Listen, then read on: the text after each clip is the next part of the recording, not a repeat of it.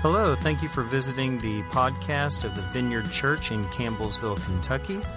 If you haven't already, feel free to visit our audio archive at vineyardcampbellsville.org or subscribe to our podcast on iTunes. And now here is this week's message brought to you by Senior Pastor Adam Russell. All right, everybody good? All right, hey, welcome to the Vineyard this morning. My name is Adam Russell, and I am the pastor here. Glad to have you in the house. Hey, if you want to open up your Bibles to Book of Philippians, that's where we're at. We're going to be here for a good while, and uh, we're going to continue this slow walk through the letter. And I want to read a few verses this morning. Uh, title of this morning's message is called "A New Definition of Life." A new definition of life, and I want to read just a few verses for you this morning. We're going to start in verse 19 and we're going to finish up in verse 26. Goes like this. This is the Apostle Paul. He says, For I know that as you pray for me, the Spirit of Jesus Christ helps me. This will lead to my deliverance. For I fully expect and hope that I will never be ashamed, but that I will continue to be bold for Christ as I have been in the past and I trust that my life will bring honor to Christ, whether I live or die.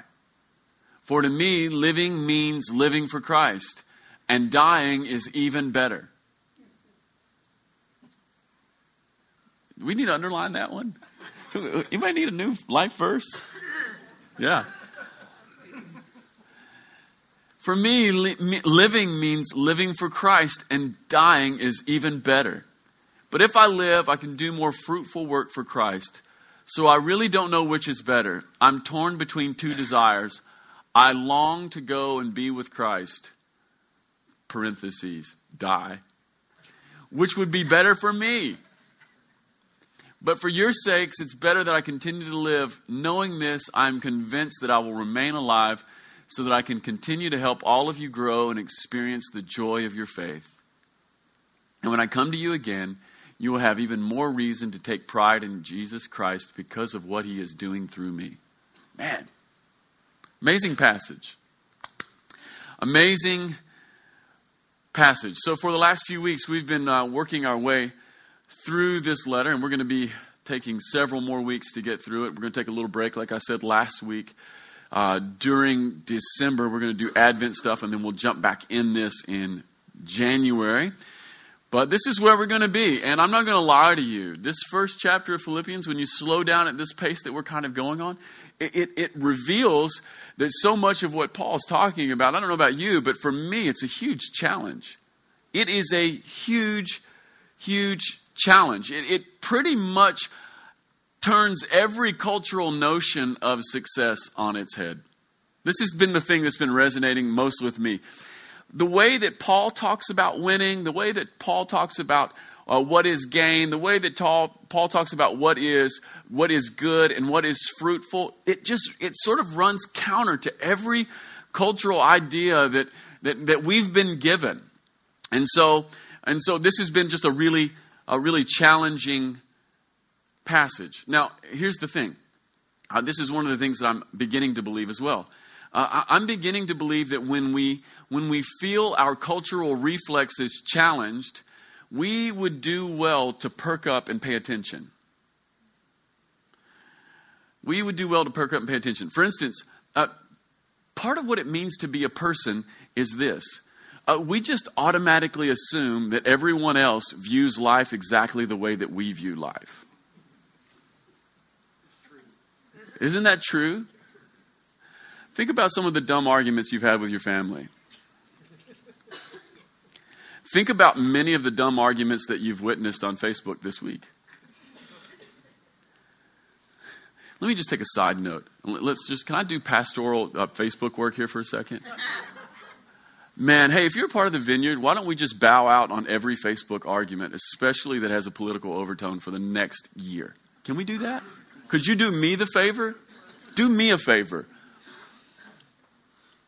Yeah, but here's, here's part of what it means to be a person. Part of what that means is, is that we just sort of naturally assume that everybody else is seeing the world exactly the way I see the world. So when I'm hanging out with Stephen, unless I do the very difficult work of self reflection, and the kind of self reflection that only comes by prayer and scripture, by the way, I just assume that Stephen is basically thinking what I'm thinking, and I assume that Stephen basically sees the world the way I see the world. Only, here's the problem. After I hang out with Stephen a little while, I realize that he doesn't. And that doesn't mean he's wrong, it just means that he doesn't. Now, multiply this individual reality, multiply it by regions, multiply it by nations, and multiply it globally, and you see some of the issues that we're having even now.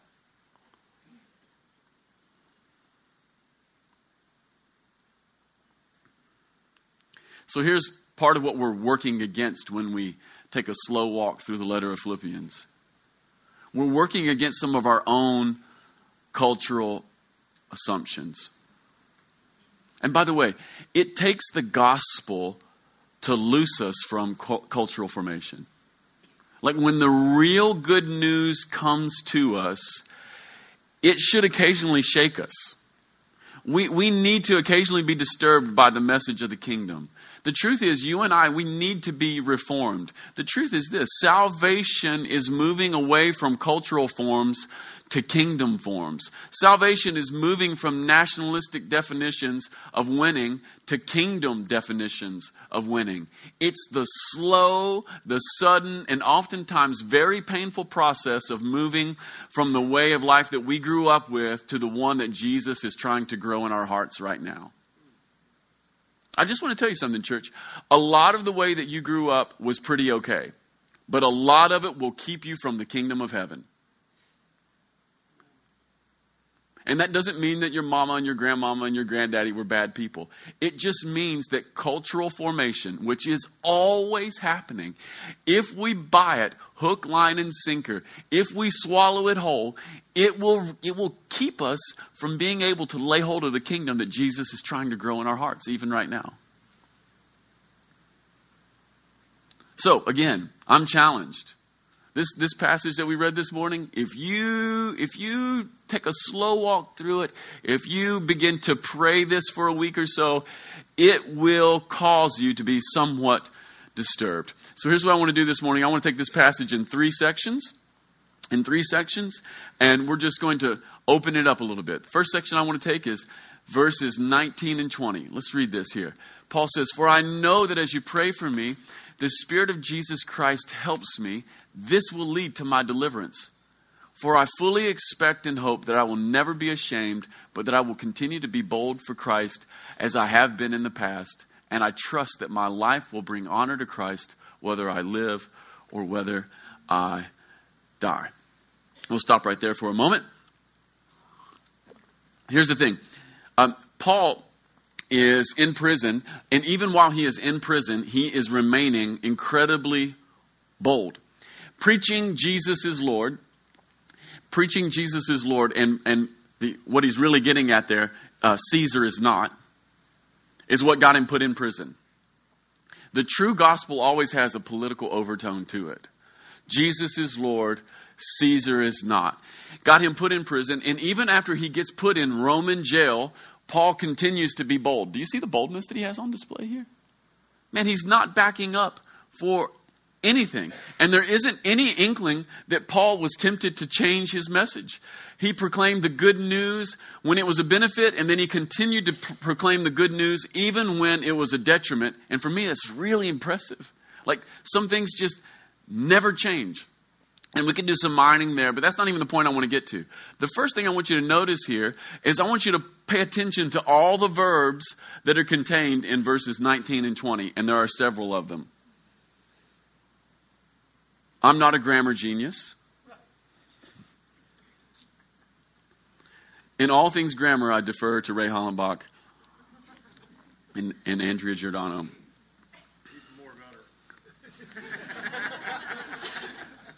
I want this to be on the audio archive. Someone in, in the crowd just informed me that they are more better. And I agree.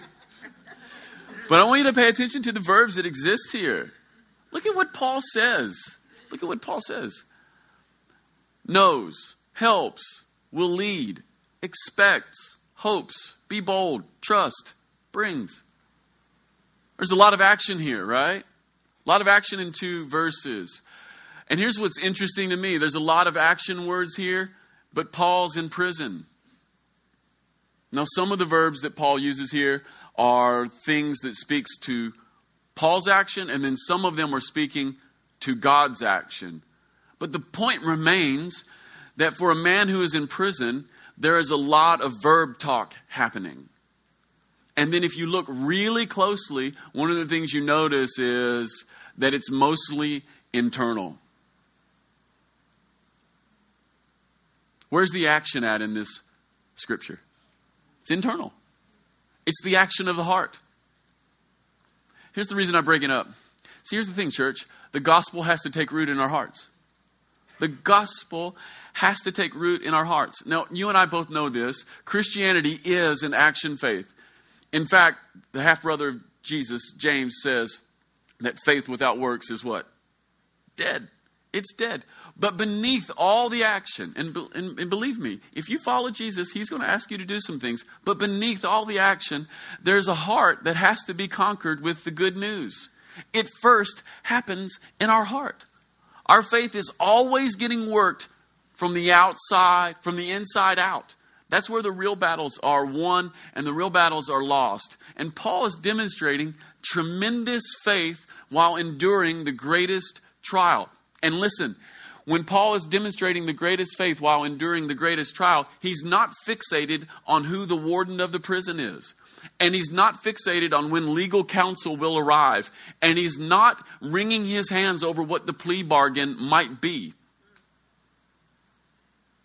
Isn't that what you and I would have done? Like if, if you and I were in prison, all of our verbs would be about worrying who's the warden, when's the when's legal counsel coming, what's the plea bargain going to be, how much is this going to cost? Those are the things. And none of that seems to appear in Paul's writing whatsoever. Rather, Paul was working it from the inside out. See, here's the thing, church. We, we got to let the good news have access to our heart and to our minds. One of the things I've been challenged with this week, even while reflecting on this, is that you and I, we need to pay closer attention to the little movements of our heart and mind, to the little movements of thoughts and emotions. And we need to invite Jesus to be there in the very tiny things that maybe no one else sees, but they're on the inside. The little movements of our heart and the little movements of our mind. Some of us this week got really angry with things that we saw on Facebook and probably maybe even typed something out in anger. Man, we're, all of that is just a sign that we're losing the battle on the inside of our heart and mind. Like if, if, if cyber posts have control over our hearts and minds, where is there room for the Lord Jesus? Christianity is worked from the inside out. Now, here's the other thing I want you to notice about all these little verbs that are in these two verses. I want you to notice that Paul begins with, I know. Right? I know. But then look what happens by the time you get to verse 20. I fully expect and hope. Do you guys see any movement there? And then at the end of 20, he says, I trust. He begins with I know, and then he moves to I fully expect and hope, and then he moves to, I trust. In 19, he begins with, I know that I'll be delivered. By the time we end verse 20, he says, I hope and trust that whether I live or die, I'll bring honor to Jesus. One verse. Do you guys see the movement there? It's, just, it's so small, isn't it? It's just like a little, it's a little nuance. But I also want to point out that it wasn't unbelief or despair, but I think it's the gravity of the situation that's beginning to weigh on him. And here's why that's good news for you and I. It's good news because genuine faith, like real faith, it, it's still human. Genuine faith does not require that you and I disregard our humanity it's still living and breathing. Genuine faith isn't robotic. Genuine faith isn't just saying the right words when we know we don't believe them.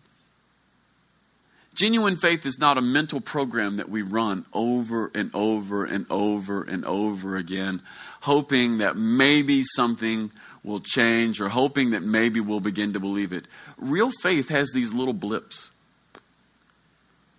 Now, if this were me, I'd probably be way more up and down. But one of the things that I see here is that Paul is moving from a really confident position of deliverance. And by the end of verse 20, he's moving to hope and trust that whether he lives or dies, he'll bring honor to Jesus. Faith is still human, people. Faith is not, and I want to be very clear here faith is not the Bible says it, I believe it, and that settles it.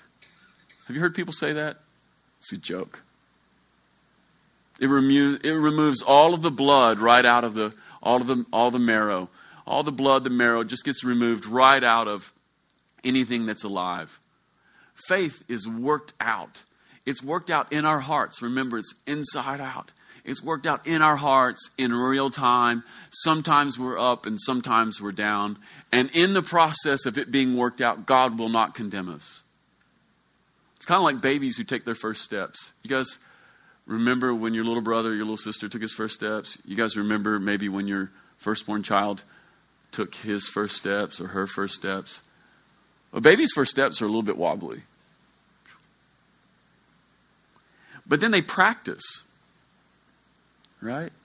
And why do babies who are wobbly when they first begin to walk, why do they continue to work on walking? Because they have life on the inside of them. That's why. They keep on walking because there's a life that's within them that causes them to want to run. And then eventually that baby becomes proficient in walking. Now, I don't know if you guys have noticed this about me, but I'm proficient in walking. I can occasionally even jog a bit. I'm pretty okay at jogging. But as someone who is proficient in walking and someone who is pretty okay at jogging, I still sometimes trip and fall. And by the way, when those occasions come that I do trip and fall, it's not a sign that something is wrong. I hope you're getting this. Rather, when I trip and fall occasionally, from jogging or walking or just not paying really super close attention, that's not really a sign that something is wrong. It's actually a sign that I'm still alive. That I'm going for it. That I'm trying to live within the potential that God has given me. See, real faith is not robotic, it's human. And I see it even in the Apostle Paul here. And it's okay. It's okay if you're still working it out as well. But here's the other thing that I see in these two verses, and this is equally important. So we have to do both sides of this. We always have to do both sides of this. Some of us are given to despair anytime we encounter any, anytime we encounter difficulty, and we need to realize that, that, that faith is human, that it is, it is sometimes up and down. But here's the other thing we have to realize um, every single trial still has room in it for genuine faith. Uh, there is no difficulty that can choke out faith. No difficulty can choke out faith. Paul's in prison, and you guys understand he's not coming out alive, and his faith is still alive and it will not go away. Sickness cannot choke out real faith. Trials, financial difficulty, relational upheaval, none of these can remove all of the room for God. Some of, you, some of us in the room this morning, we may feel crowded in our pain or we may feel confined in our sickness, or we may feel choked in our trials. But the good news is that there's still room for hope. There's still room for trust, and there's still room for faith. If it's true for the Apostle Paul, who's not going to come out alive, goodness gracious, it's true for you and I. I'll tell you a little story.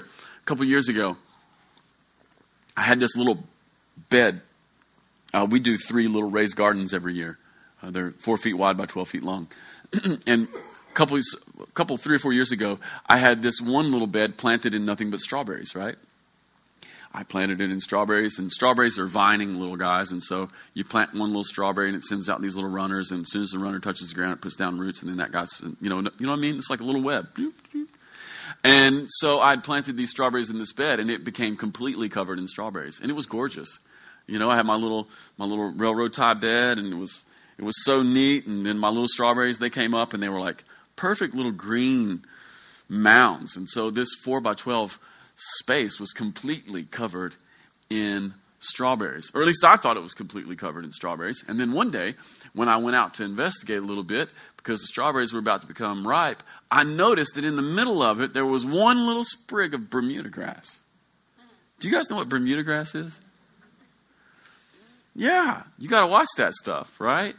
And I thought, oh no, I know what this stuff is. And so I did my best, tried to get the roots, and I went down and I grabbed that Bermuda and I pulled it out and I threw it in the yard and I went on about my business. Two weeks later, I came back and I looked at my strawberry bed really closely. And what I discovered is that a third of it was covered in Bermuda grass. See, faith is like Bermuda grass. You can't crowd it out. You, you can't crowd it out. Trials cannot crowd out all the room for hope. Even if you're really sick, even if you have no money, even if it feels like everybody in your family hates you, there is a reason for hope. Even if you're in prison and you're not coming out, you can still trust that your life will bring honor to Christ whether you live or die. That's an amazing word. It's an amazing word. No Christian ever, ever, ever has reason for despair. Let me say it even stronger despair is a sin. If you understand what Paul's really talking about here, what you realize is despair is sin. No Christian has reason for despair.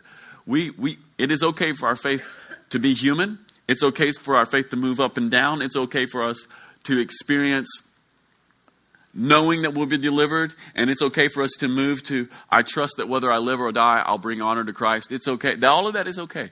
But no Christian has ever a reason for despair because trials cannot crowd out hope and faith. Let's move on. A couple more verses. These will go much quicker. 21 through 23. This is when it gets really interesting. This is when our ears perked up when I was reading it, right? Paul says, For me to live, living means living for Christ, and dying is even better. But if I live, I can do more fruitful work for Christ. So I really don't know which is better. I'm torn between two desires. I long to go and be with Christ, which would be far better for me. But for your sakes, it's better that I continue to live. Interesting, interesting little moment here. Some of us are wondering is Paul giving like the go ahead on Dr. Dr. Kevorkian? I don't know.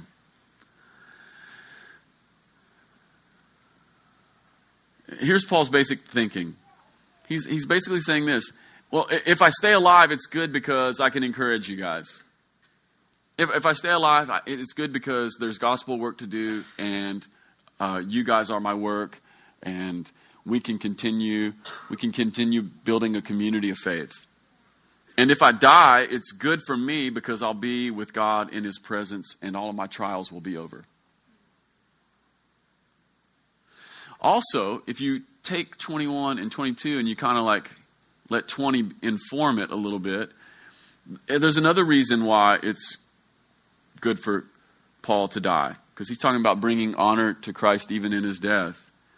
There's something about being faithful even to the end. There's something about being faithful to the end that is powerful in the Christian walk. Always has been. Anytime Christians are persecuted, there is something about an unrelenting faithfulness that has a way of causing the gospel to multiply and to spread, just like that virus that we were talking about last week. Just like you can't stamp out faith, you can't stamp out true belief, you can't stamp out Christianity. You just can't do it. There's something about that kind of thing. And so Paul says, hey, whether I live so I can be with you or whether I die so I can be with God, but then also demonstrate that I'm faithful to the end, that's also good. But here's what I've been seeing this week. And this is what's been encouraging me here this week. Paul says that it's good if he stays alive, but he also says that it's good if he dies, which means basically this for the person who roots their life in Jesus, we can't lose. Can't lose. The, the soil of Jesus produces everlasting fruit. And here's why it's good news it's good news because we're living in a culture that's obsessed with winning. And it's a very narrow definition of winning. The definition of winning that our culture offers to us it's narrow and it has almost nothing to do with anything beyond today. American culture, American definitions of success are almost completely and exclusively focused on uh, how much more money am I getting today? How many more friends am I getting today? How much more liked am I today? How, how, how, much, how much closer am I to another promotion or a bigger house or more esteem or fill in the blank? I think we all understand this, right? I, I think we all feel the pressures of it, even. Uh, in fact, some of us may not even be aware that we feel the pressure of it, which is one of the reasons why everybody in the room needs to go take a two week vacation at some point. Because it takes about two weeks for you to unplug from these realities. American culture is obsessed with winning. It is a particular kind of winning, and it has almost nothing to do with anything other than today. That's it. But what we see for the person who is filled with the life of Christ, we see that that person cannot lose. And here we see Paul modeling for us a kind of winning that takes into account eternity as well. I can win if I stay here with you because Mike can encourage me and I can encourage Mike. But if I die, I get to win as well because I have rooted myself in eternity. I have rooted myself in Jesus Christ. I will live forever with him. Now, here's the thing, Vineyard. A lot of us here, and I think for good reason, we have pushed against the standard trope of heaven when you die. And we have pushed against it because so much of Southern gospel culture has been heaven only exists after you die. And we've pushed against that. We have prayed, let your kingdom come and let your will be done on the earth as it is in heaven. In fact, Jesus tells us to do, the, do so. So we have tried to develop a heaven expectation while we're alive, and we're going to continue to do it. But if we, if we overcorrect, if we overcorrect, all we'll do is we'll just run into the ditch on the other side and we will let go and we will begin to stop seeing the fact that there is an eternal, there is an eternal thing that's in play here, and that part of the gift of this life, part of the gift that we're actually laying hold of when we when we expect heaven today, we'll, let go of heaven tomorrow. And I just want to tell you some things right now, church. There's some stuff that's going to happen, even in these next 70 or 80 years while you and I are alive, where God is going to break through and you're going to see heaven show up. Here's the other part, though. There are going to be some things where heaven is not going to show up, or at least you're not going to see it. There are going to be some prayers that, for whatever reason, do not seem to be answered. And I promise you this unless you have a hope that is rooted in an eternal Jesus, you will grow in despair. We need to lay hold of heaven today, but also without, laying hold, without letting go of heaven tomorrow. For the person who is rooted in Jesus Christ, we cannot lose. We cannot lose. And then finally, verses 24 and 25. Verses 24 and 25, he says, But for your sake, it's better that I continue to live. Knowing this, I'm convinced that I'll remain alive so I can continue to help all of you grow and experience the joy of your faith. New definition of life, a brand new definition of life. I want you to look at how Paul is connecting the word life to other people. I hope you notice this. Paul says, For your sakes, it's better that I continue to live. I'm convinced I'm going to remain alive so I can help you guys grow and experience the joy of your faith. What is true life, Vineyard? What is true life? Well, if we're to believe the Apostle Paul, and I think we should, True life, true life is living for other people. I think this is the real definition of life. And you know what? It rings true, and everybody in here knows it. We all know it. It is, and it's so difficult, but we need to hear it over and over and over again. And so I'm going to preach to you one more time. Church, life is not acquisition. True life is not your growing 401k. True life is not recognition or awards. And here's the thing none of those are evil, but none of those things will keep the flame of Jesus alive in your heart. None of those will keep any of you going. When your 401k grows, guess what you'll want? More. When you win an award, guess what you want next? Another award. And when you get a promotion, guess what you want next? Another promotion. And pretty soon, pretty soon you've lived 30 years of your life chasing something that never satisfies. How much money is enough?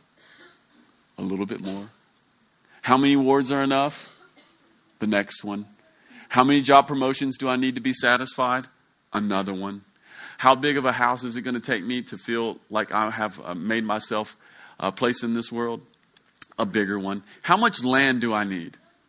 My neighbor's farm. Go, go and listen, absolutely. Go and hang out with guys. Here's what guys want they want their own property. After they get their own property, guess what they're dreaming about? Their neighbor's property. This is universally true. It never stops. It never stops. We have an unlimited appetite for more. These are all the cultural forms that will actually rob you from the life of Jesus. And Paul is offering us a new definition of life. He says, I'm going to remain alive so that I can see your faith grow in joy. But for your sakes, it's better that I continue to live. Man, this is life. This is life. I had the distinct pleasure of officiating a marriage on Friday night. I married Kyle and Kelly in one of the most beautiful weddings I've ever done. It was super cool. Right? And when I was marrying them, I read the little passage from Paul out of Ephesians 5, where Paul says, Wives, you should submit to your husbands. And husbands, you should love your wives like Jesus loves the church. Right. And, and by the way, people hate that passage these days, right? they totally hate that passage because it has the word wife and it has the word submit in it. And, and understand that a lot of that hatred is, is well worn because men have used that to rig the system. But if you really see what Paul's saying there, he's saying, Wives, I want you to give up some part of your life for your husband. And husbands, I want, to give, I want you to give up your whole life for your wife. What, what, what is Christianity? Christianity is never living for yourself, it's always living for the other person. Yeah. And if we continue to live for the American success gods, we will always wander into the, into the territory of full idolatry, and the whole time we'll think we have Jesus along with us, and he'll be nowhere around. Life is serving others. This is who Jesus is. This is who Paul was. This is who we're called to be as well. And in fact, if you read if you read the Gospels and you read the book of Acts, what you see is that Jesus came to serve, and then Peter went and served. And then Philip went and served. And then Paul went. Like this is this is what all the guys do. Like all my heroes, all my heroes, they're all the, they're always the servants, right? It's an amazing thing. All my heroes are the servants. And as I grow in Jesus, as I grow in Jesus, I'm finding an ability to disconnect from the American cultural forms that have so enticed me becoming less and less fascinated with people who want to just extract the goodness from other people and spend it on themselves. And I'm becoming more attracted to the Jesus model. I'll leave you with one more passage. It's, it is my favorite passage. I'll just tell you the story um, because it's so great. It just highlights this whole thing so well. It's, it's John chapter 2, right? And this is a wedding. This is where Jesus turns water into wine probably about 180 gallons. I've done the math, it's 1,200 bottles. this is for people who've already had too much to drink. And in the process of turning water into wine, in the process of turning water into wine, Jesus is only working with the servants. He says to the servants, Go take the water and turn it into the wine and take it to the headmaster. Meanwhile, the party's going on. So I want you to imagine the party's in this one room, and in a back hallway, there's some whispering. They've come to Jesus. They've come to Jesus, and Jesus tells two servant guys, He says, I want you to go take the water pots, I want you to fill them all the way up, and then draw a little bit out and take it to the headmaster, right?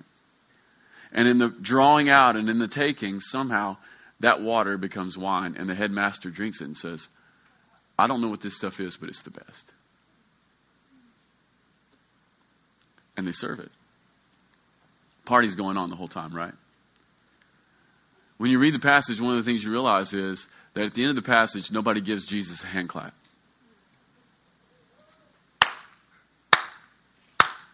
Nobody gives Jesus a standing ovation. And in fact, Jesus doesn't get any credit at all. In fact, the bridegroom of the wedding gets the credit. And Jesus never sets him straight. Now, there's eschatological overtones, meaning end of the age overtones in this passage, because Jesus is the bridegroom and he will eventually get the credit. But in the moment, he gets no credit. And the only people who knows what happened are the servants. Like, where's the money at, guys? Where's the life at? This is such a consistent theme through the Gospels. It is astonishing to me that the American church has so missed it. The money is in the serving. The money is in the serving. You want to know what God's really up to? Become a servant. Become a servant. You want to know where the life really is? Spend your life on other people rather than yourselves. You want to drink the best wine first? Live your life for other people. You want to see the miracles? Live your life for other people. It has occurred to me, it seems like there's two choices that, that, uh, that lay before us oftentimes. Uh, on the one hand, we could just go with American cultural forms of success and be the sort of people who could go and buy some wine, or we could live for other people and we could let the Son of Man make the wine. Would you rather be the kind of person who could buy a bottle of wine, or would you rather be the kind of person who is watching the Son of Man do the impossible? I'm leaning more and more over here. I'm trying my best to lean over here. I, I see what it is. I see what it is. More and more, I see what it is. Some of us feel like we have no life anymore. Some of us feel like we never had a life. Well, here's the good news you can have all the life you want. Because people's need is inexhaustible. Start with your family. So let me just be real pastoral here. If you want to have life, start with your family. Husbands, lay down your life just like Jesus lays down for the church. And wives, love your husbands. Starts right there. And moms and dads, love your kids. Start right there. But then don't stop right there because that's just more American tribalism. And don't dream about taking your neighbor's property, dream about helping him keep it. Work out, get to know your neighbors, get to know your neighborhood, begin to serve those people really, really well, and then begin to love on Campbellsville in a brand new way. People that you didn't imagine. Do something a little extra. And when you do something extra, for the love of for the love of Jesus, don't tell anybody. Do what he says, right? Because this is where the life is. Amen? Amen. I think I've stirred up enough trouble. I'm feeling weepy. I'm feeling weepy, but I'm not sad. Oh man, I'm not sad. Heck no. All right, if you're on the ministry team this morning, come on up. I'm weepy and I'm snotty oh my goodness, this is unbecoming.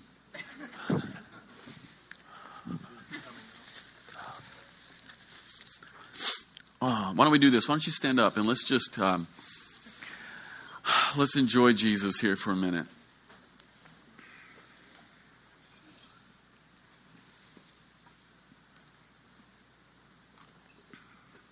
Oh, Jesus, we want to be more like you.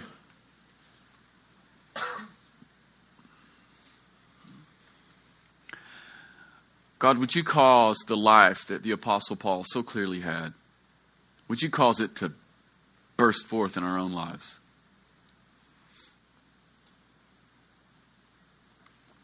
God, for anybody here who's given to despair, would you cause new faith to spring out, spring up?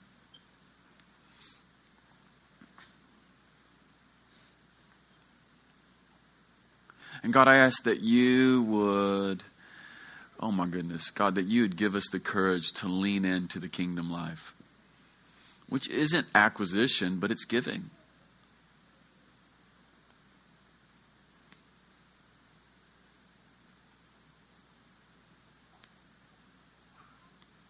Even now, God, would you would you speak to our minds and our hearts? Would you even show us maybe a thing or two that we could do this week to lean into the giving side of the kingdom?